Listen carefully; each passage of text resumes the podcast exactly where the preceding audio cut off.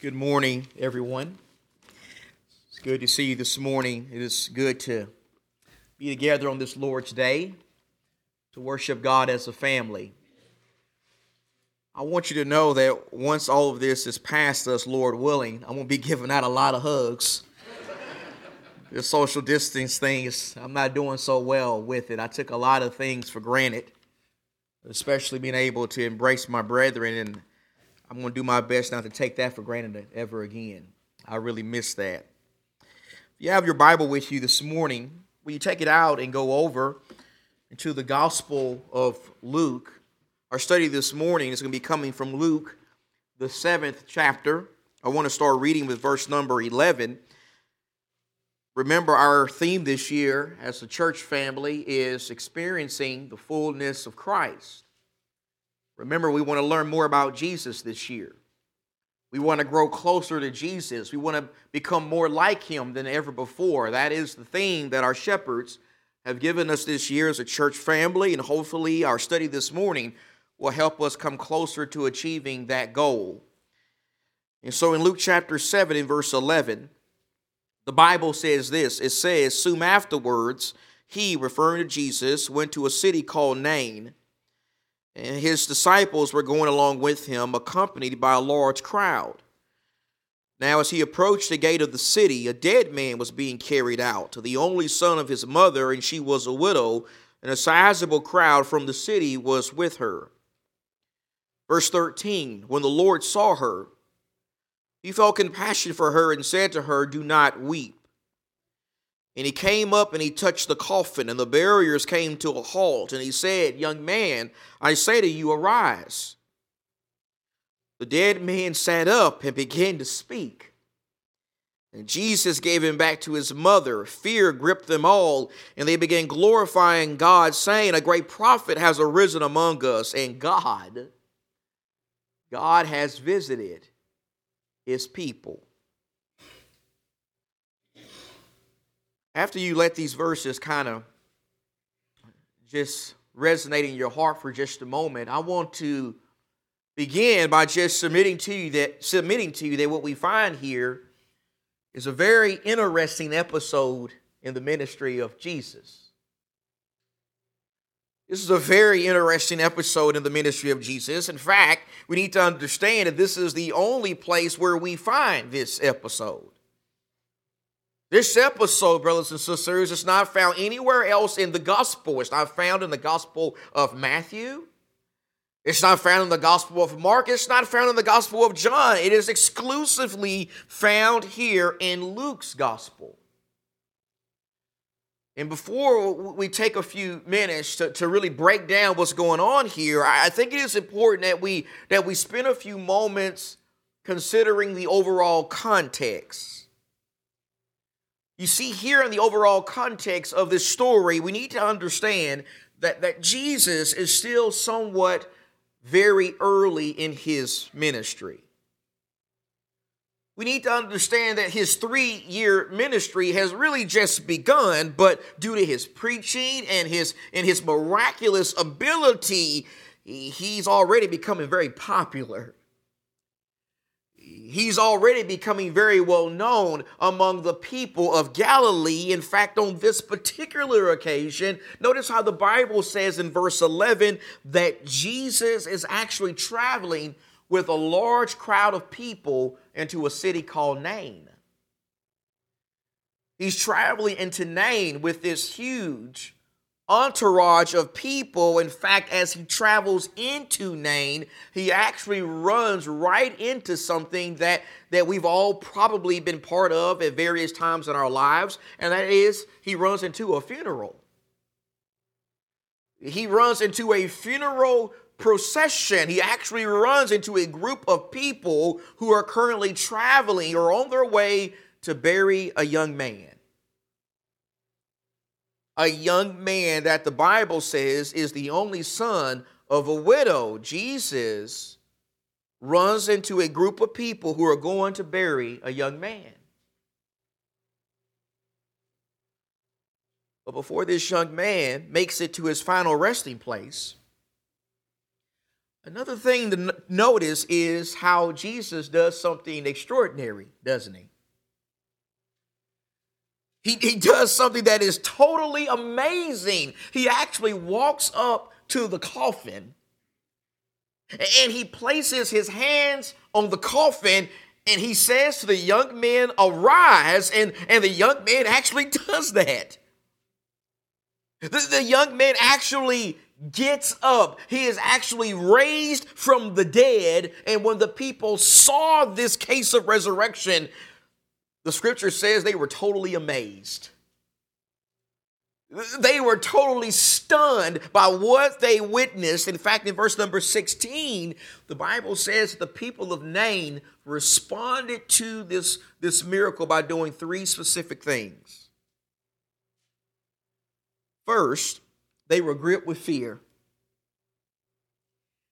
They became afraid. They became terrified by the power of Jesus. I mean, if Jesus could actually do this, if Jesus actually had the power to do what they saw, what else did he have the power to do? What else did he have the power to do even to their little city of Nain?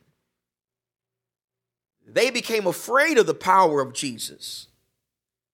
And they also began glorifying God. They also praised God and they gave God the glory for what had happened, and they also referred to Jesus as a great prophet. They referred to him as a great worker of God, and they said something very interesting. They said, God has visited his people. God has visited his people. I got to tell you, brothers and sisters, that I particularly like that language. That language, God has visited his people. In fact, that language that is used there in the text is actually actually used all throughout the Bible. For example, it is used in the book of Exodus, in Exodus chapter chapter 3.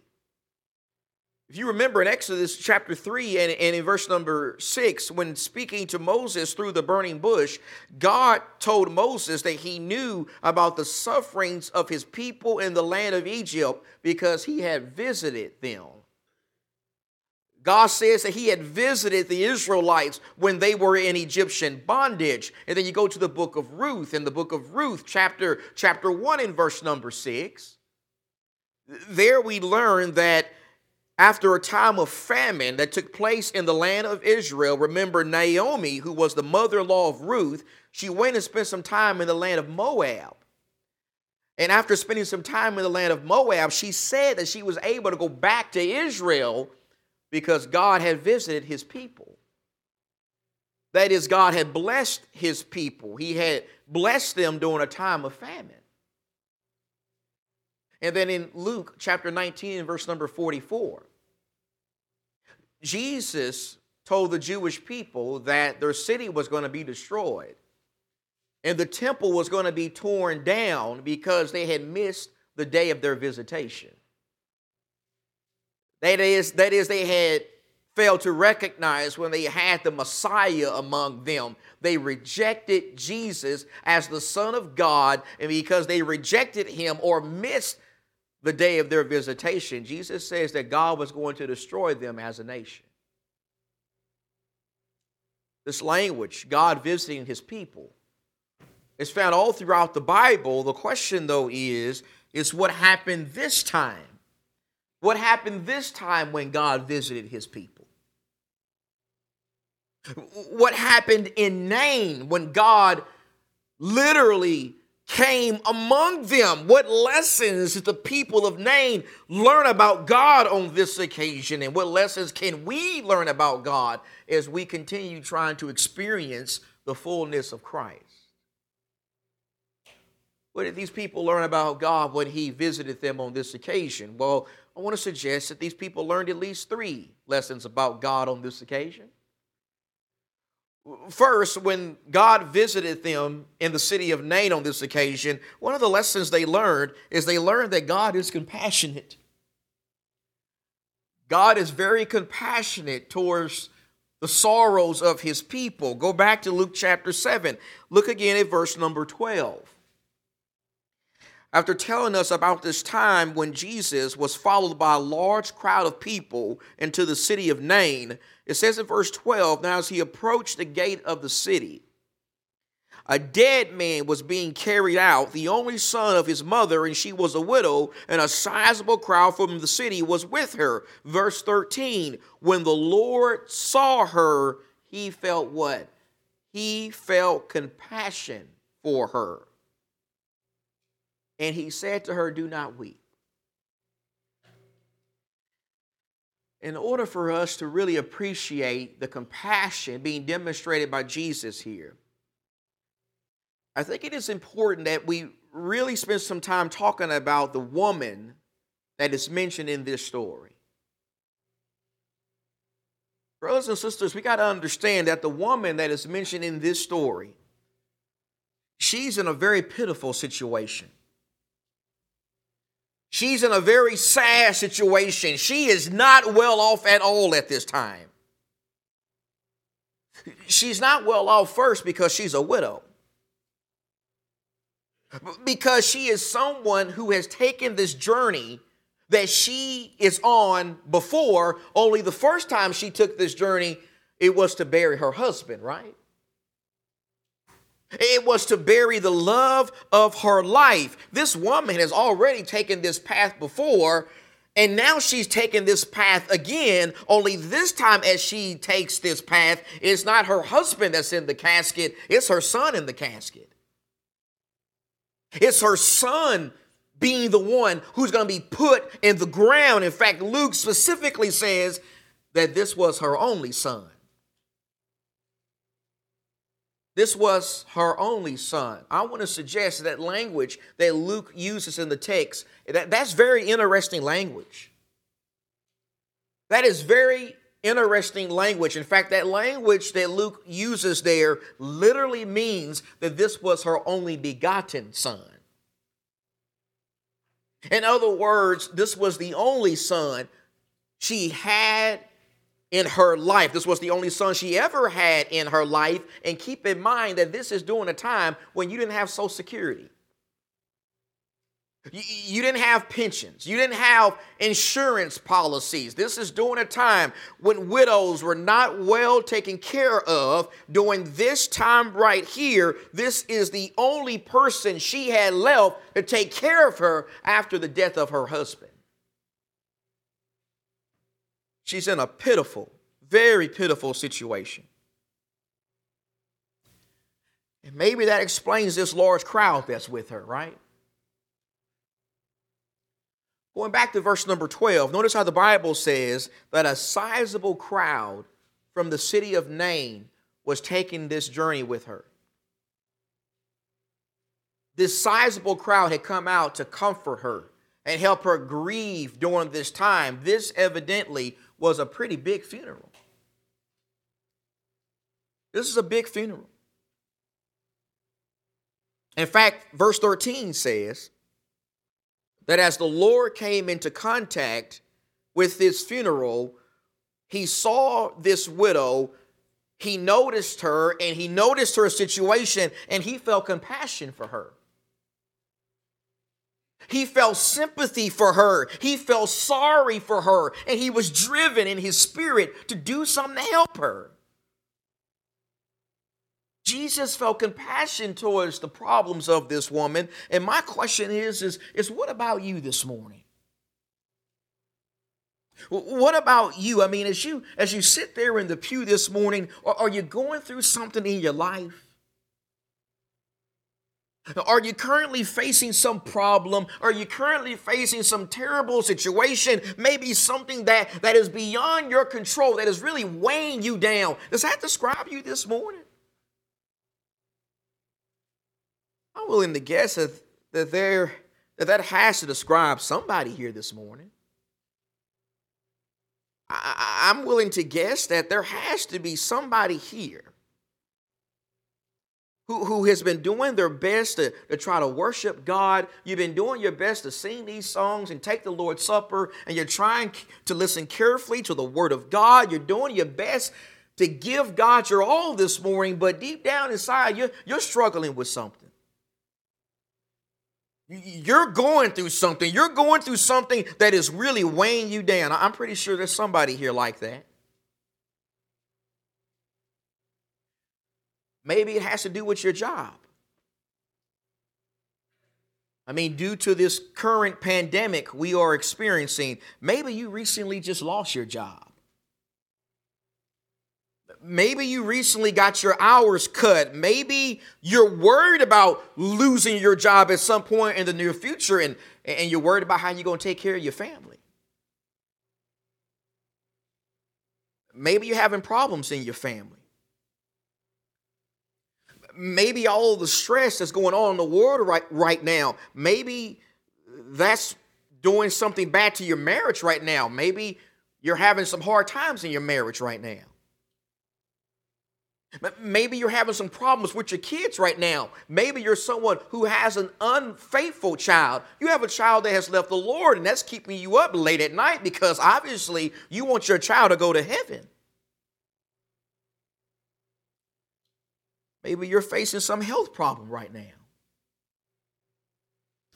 Maybe you're worried about your health and what might happen to you if you contract this, this disease that is out there. Maybe you're having some spiritual struggles. Maybe you're frustrated because you just keep losing battles with the devil.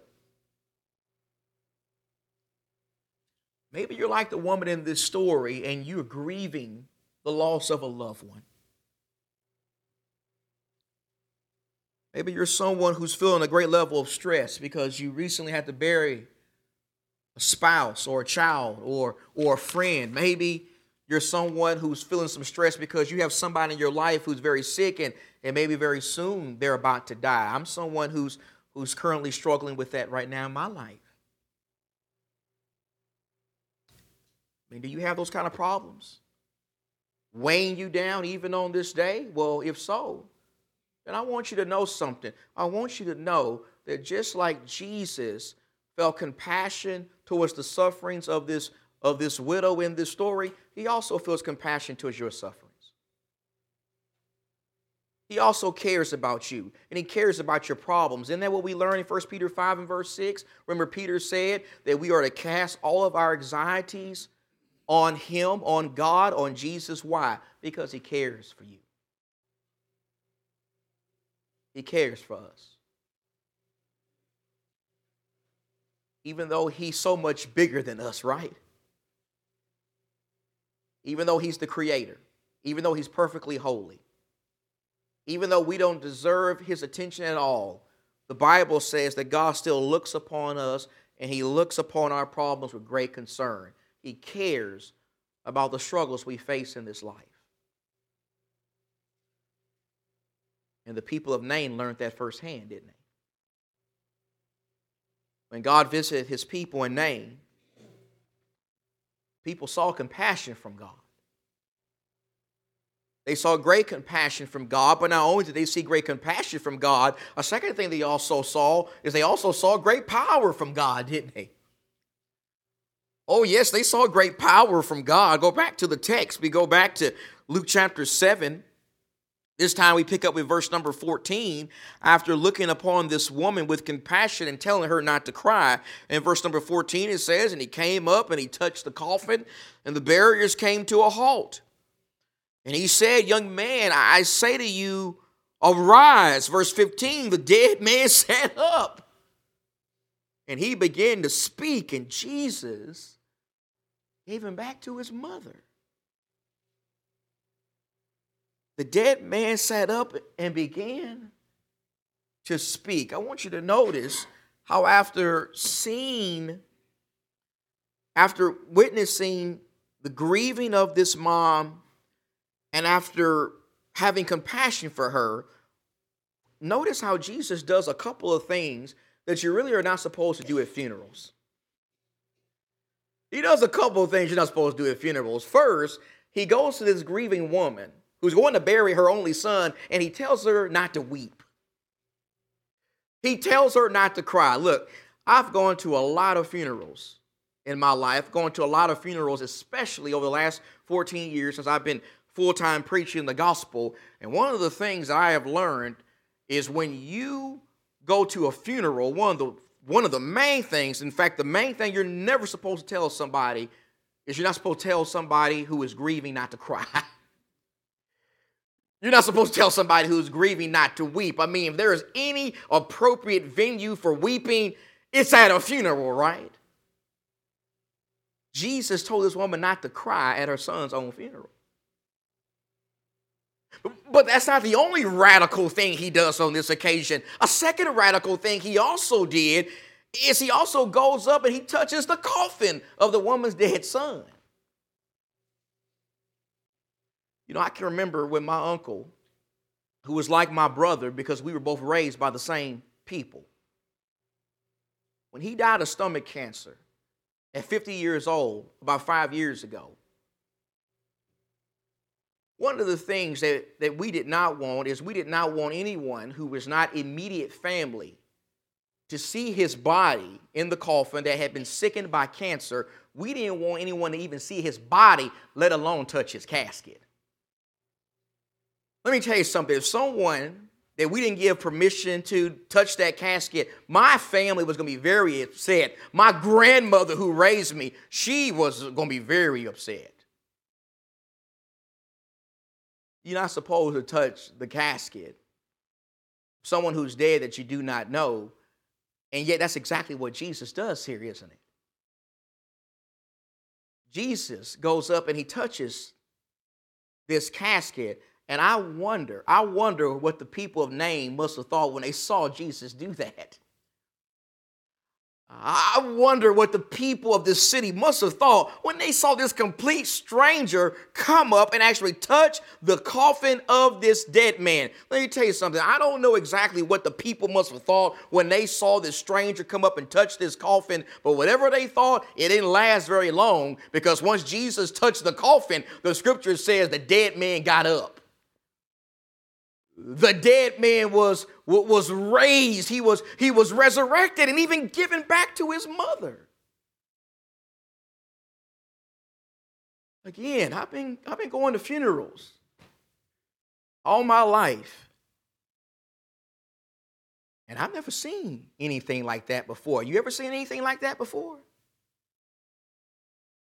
You ever been to a funeral and seen the person in the coffin get up? You ever been to a funeral and seen the dead person raised? You know you haven't seen that. I've been to a lot of funerals, I've never seen that. I've never seen a dead person raised at a funeral. Now, I've seen a lot of things at funerals. I've seen crying. I've seen grieving. I've seen rituals. I've seen people have to get carried out because they couldn't control themselves. I've seen all kinds of things at funerals, brothers and sisters, but one thing I have never seen is I've never seen resurrection at a funeral. One thing I've never seen is I've never seen the dead person in the coffin come back to life. I've never seen that before, and I'm pretty sure you hadn't seen that before, but these people saw that in Luke chapter 7, didn't they? These people actually saw the dead man get up and even start holding conversations. That's what the inspired record tells us. And I got to tell you, when I read that, I'm truly humbled. I, am truly amazed. I'm truly humbled and amazed by the power of Jesus. When I read this here in Luke 7, I see that, that when it comes to Jesus, he doesn't just have power, but he has real power. He has amazing power. He has incredible power. He has the power to do things that I can't do and you can't do and that no person can do. He has the power to resurrect. He has the power to restore life. He has the power to reach into the realm of the dead and pull out his victims. That's the kind of power that Jesus has. And the question is is that power impacting us? Is that power changing us? Is that power helping us understand who Jesus really is and what he has the power to do for us in our lives? For example, does his power to raise the dead help us understand that he has the power to, to help us with our problems? He has the power to restore us when it comes to our problems. He has the power to restore a bad marriage, or to restore an unfaithful child, or to restore a, a local church that, that may be having all kinds of problems. He has the power to restore us spiritually. He has the power to help us with anything we're going through in our lives. I mean, think about it. If Jesus has the power to raise the dead, I'm pretty sure there's no problem we face that he can't help us with, right? Does his power to raise the dead show us that he has the power to help us in our in our lives? And does it also give us confidence in in his ability to raise us up one day? Does it also give us confidence when it comes to the inevitable? Does it also give us confidence when it comes to death? I mean, does Jesus' power that he exercised on this occasion show us that death is truly a temporary situation because he has the power to raise us up when he comes again? And what about when it comes to our greatest problem? What about when it comes to the problem of sin? What about when it comes to our sin disease or our sin virus? I mean, does the power exercised by Jesus here show us that Jesus also has the power to cure us of that whenever we get infected with it? It definitely should. I mean, isn't that what Brother Caleb read for us in John chapter 20? Remember in John 20 and in verse number 30, John 20 and verse number 30, the Bible says, therefore, many other signs, signs, there's a reference to miracles, many other signs Jesus also performed in the presence of the disciples, which are not written in this book. We don't have all the miracles that Jesus did on this earth. We just have a few, like the ones we're studying this morning. And so, why do we have these? Well, verse 31 these have been written, these have been recorded, so that you may believe that Jesus is the Christ, the Son of God, and that believing you might have life in his name. Notice how here we see very clearly the purpose for the miracles of Jesus. Here we see why he raised the dead, why he healed lepers, why he cast demons out of people, why he calmed terrible storms and gave, and gave sight to the blind. The primary reason why Jesus did that kind of stuff, brothers and sisters, was to provide us with evidence, sufficient evidence to believe in his identity, to believe that he's the Christ, the Messiah, the Son of God, and that he and only he has the power to cure us of our sin sickness. That's why Jesus exercised his great power on the earth and the people of Nain. They witnessed that power firsthand, didn't they? When God visited his people on this occasion, the people saw compassion. And they saw power from God himself. But then the third and final thing these people saw is they also saw something that needed to be shared. Go back to Luke chapter 7 one more time. And we're going to get ready to wrap up our lesson. Let's go back to verse number 16. Luke 7, verse 16. After Jesus raised this dead man at his own funeral, the Bible says in verse 16, fear gripped them all. And they began glorifying God, saying, A great prophet has arisen among us, and God has visited his people. Now look at verse 17. This report concerning him went out all over Judea and in all the surrounding district. I want you to notice how after these people saw what Jesus did, after they saw Jesus raise this dead man at his own funeral, the Bible says they went out and they started sharing what they had saw. The Bible says this news went out over all Judea and over all the surrounding district. I mean, the people were so excited and impressed with the power of Jesus, they couldn't keep their mouths shut about it. They had to get the word out as fast as they could. They had to get this information out about the power and the grace and the compassion of God. They couldn't keep quiet about the power of of Jesus. And you know, that really shouldn't surprise us, brothers and sisters. I mean, think about it in our everyday lives, whenever we experience something that's that's very exciting to us and very impressive to us, we can't keep quiet about that, right? We can't keep our mouths shut about that. We can't keep quiet when we when we see a, a, a movie that really impresses us. We can't keep quiet about the food at a, at a restaurant that we really like. We can't keep quiet when, when it comes to, to our children, right?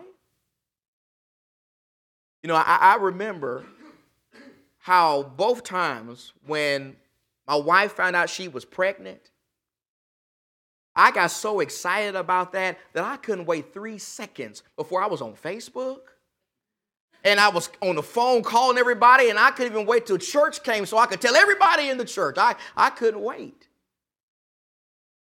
I couldn't wait to share the great news about my blessings from God. We all understand that, don't we?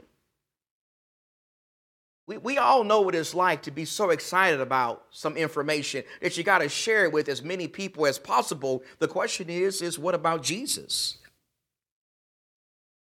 What about the power of Jesus? I mean, how impressed are we with the power of Jesus? I want to suggest that if we're really impressed with Jesus,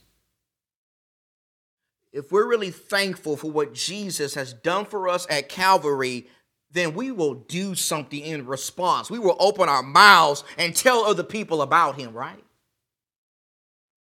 We won't be able to contain ourselves when it comes to telling people about what He has done for us and what He can do for them. We will do that even in uncertain and difficult times like this. Even in a time when most people are isolated and locked down in their homes, if we're really impressed with Jesus like we say we are, we're going to find a way to continue getting the good news out about Him.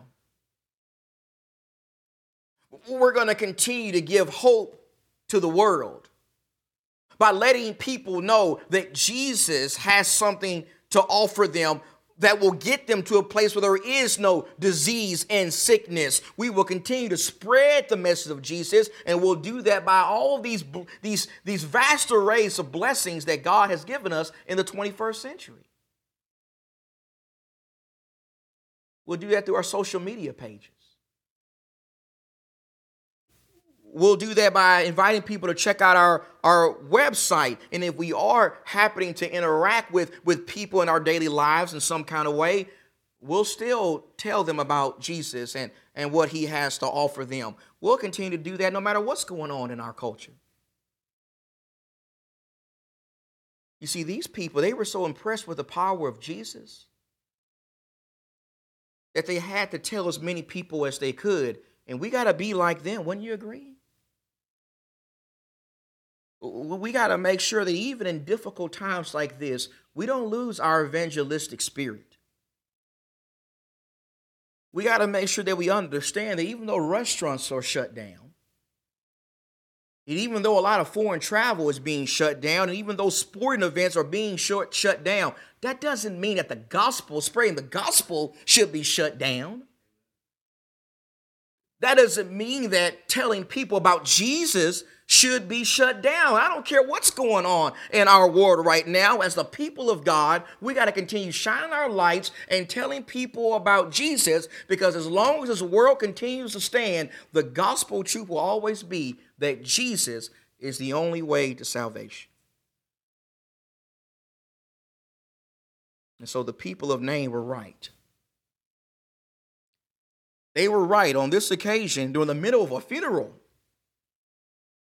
God visited his people. God literally blessed his people. God literally came among his people. God literally changed the lives of his people forever. The question is Has he changed you? Has the power of Jesus changed you? If not, why not? Why, why haven't you yet giving your life to Jesus? I mean, what deal was the devil making with you that you're willing to continue putting off being a servant of his? Maybe there's someone here this morning and you've been putting off being impressed by the power of Jesus. You've been putting off putting on Jesus through through baptism. If that describes you, I hope you can open your eyes and look around and see that this world is fading. This world has nothing good to offer you. The only thing of substance, the only one who can truly bless you and help you in your life and give you a life of purpose and meaning is Jesus. Jesus is what it's all about. And so, if there's someone here this morning who needs to give your life to Him for the first time, or if you need to come back to Him because you've wandered away, we're going to sing a song of invitation this morning, and we're going to invite you to come to Him right here and right now as we stand and we sing together.